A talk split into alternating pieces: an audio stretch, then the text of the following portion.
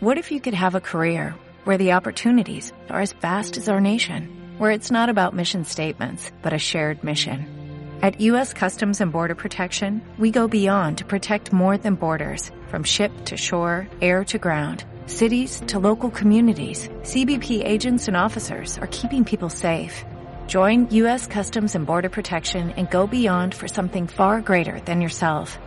Learn more at cbp.gov/careers. Podcast Millennium.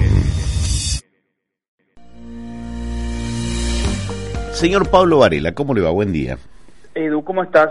Muy bien, muy bien. Bueno, te voy a pedir eh, no que hagas magia, ¿eh? no que hagas magia, pero que nos ayudes a pensar cuál sería la agenda después del 14N en el Congreso. A ver, la agenda me parece que claramente va a estar marcada principalmente por lo que tiene que ver con el presupuesto, es lo más importante, es la ley que ingresó el 15 de septiembre pasado y todavía no comenzó a ser discutida ni siquiera en las comisiones o en la comisión de presupuesto puntualmente, que es la que preside Carlos Heller, por distintos motivos me parece. Por un lado porque el Frente de Todos en este esquema o en este formato de coalición va, si se quiere, en cada una de las ventanillas de la propia coalición, eh, logrando los vistos buenos. Y después, porque claramente está pendiente la cuestión con el Fondo Monetario Internacional, con la deuda, y ahí hay un montón de cuestiones que zanjar, al mismo tiempo la cuestión de los subsidios, las tarifas, el impacto eventual que podría tener, digamos, sobre un sector de la población.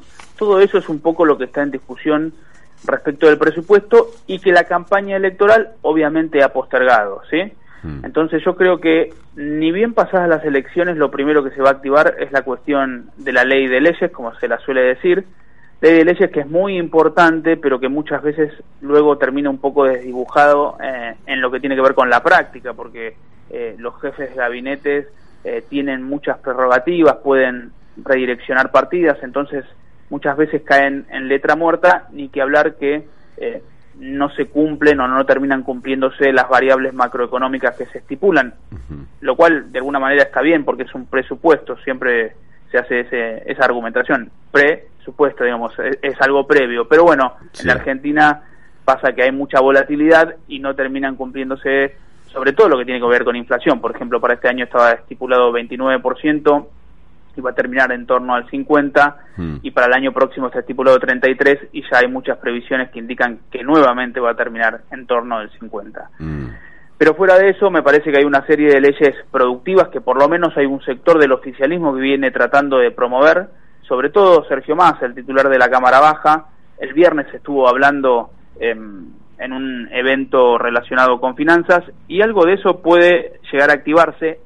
Dan por sentado en el Congreso que va a haber convocatoria a extraordinarias o al menos prórroga, ¿sí? Recordemos que el periodo ordinario termina el 30 de noviembre, así que ni bien terminada la elección va a haber solamente dos semanas eh, de trabajo, digamos, de lo que es el periodo ordinario que arranca el primero de marzo, termina el 30 de noviembre, repito, Sí. así que va a haber extensión seguramente porque no van a, van a dar los tiempos. Una de esas leyes que podrían tratarse es la ley de hidrocarburos, está presentada en el Senado, hubo una presentación por parte del secretario de Energía, que es Darío Martínez, obviamente hay mucho em, involucramiento de las provincias, las productoras de, de hidrocarburos sobre todo, lo presentó el presidente hace algunas eh, semanas, meses, promoción de turismo y gastronomía, sí, una nueva legislación para estimular y para apuntalar ese sector que fue muy golpeado durante la pandemia, un nuevo régimen para la construcción, la ley del complejo agroindustrial, que recordarás, Edu, también fue presentada hace algunas eh, semanas en lo que tiene que ver con, eh, bueno, poder elevar la cantidad de toneladas de granos que se produce y además eh, darle más valor agregado a las exportaciones de origen agroindustrial, básicamente generar más dólares a través de ese complejo, generar más valor agregado y un nuevo régimen para el sector autopartista y automotriz. Mm. La verdad que es bastante ambicioso, bastante ambicioso digo porque eh, me parece que hay muchas tensiones entre el Frente de Todos y Juntos por el Cambio. Habrá que leer cómo terminan finalmente eh, las elecciones, digo, con qué capital político queda cada uno de los sectores, con qué cantidad de bancadas, de diputados y de senadores quedan cada uno de los sectores. Son leyes que son eh, en los títulos muy interesantes, ¿sí? Muy interesantes para debatir. Me parece que la Argentina necesita estos debates para poder terminar de apalancar un crecimiento sostenido en el tiempo. Veremos si termina concretándose o no. Eh, me parece que los tiempos políticos muchas veces se comen estas buenas intenciones. Ojalá algo de todo esto se pueda discutir en diciembre, en enero, en febrero, cuando sea, ¿no? Me parece que, hay urgencias eh, sin duda. Bueno, la semana que viene te propongo que empecemos a analizar la nueva Cámara.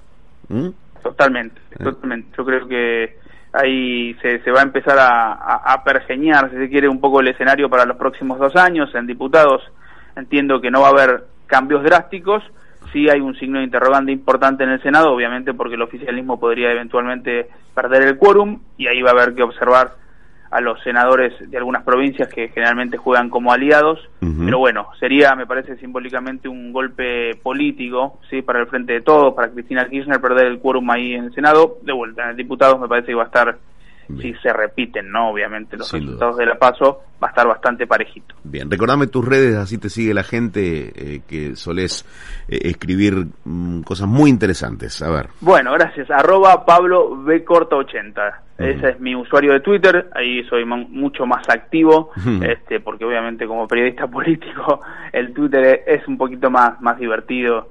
Eh, Instagram es más, más picante. Es más picante, exacto. Instagram es más este, más visual, más más para la, vida cotidiana, eso no, no, no, suelo usarlo tanto, pero ahí en, Twitter estoy bastante. Pablo, te mando un abrazo, buena semana. Eh, buena semana, abrazo. Chao. Podcast Millennium.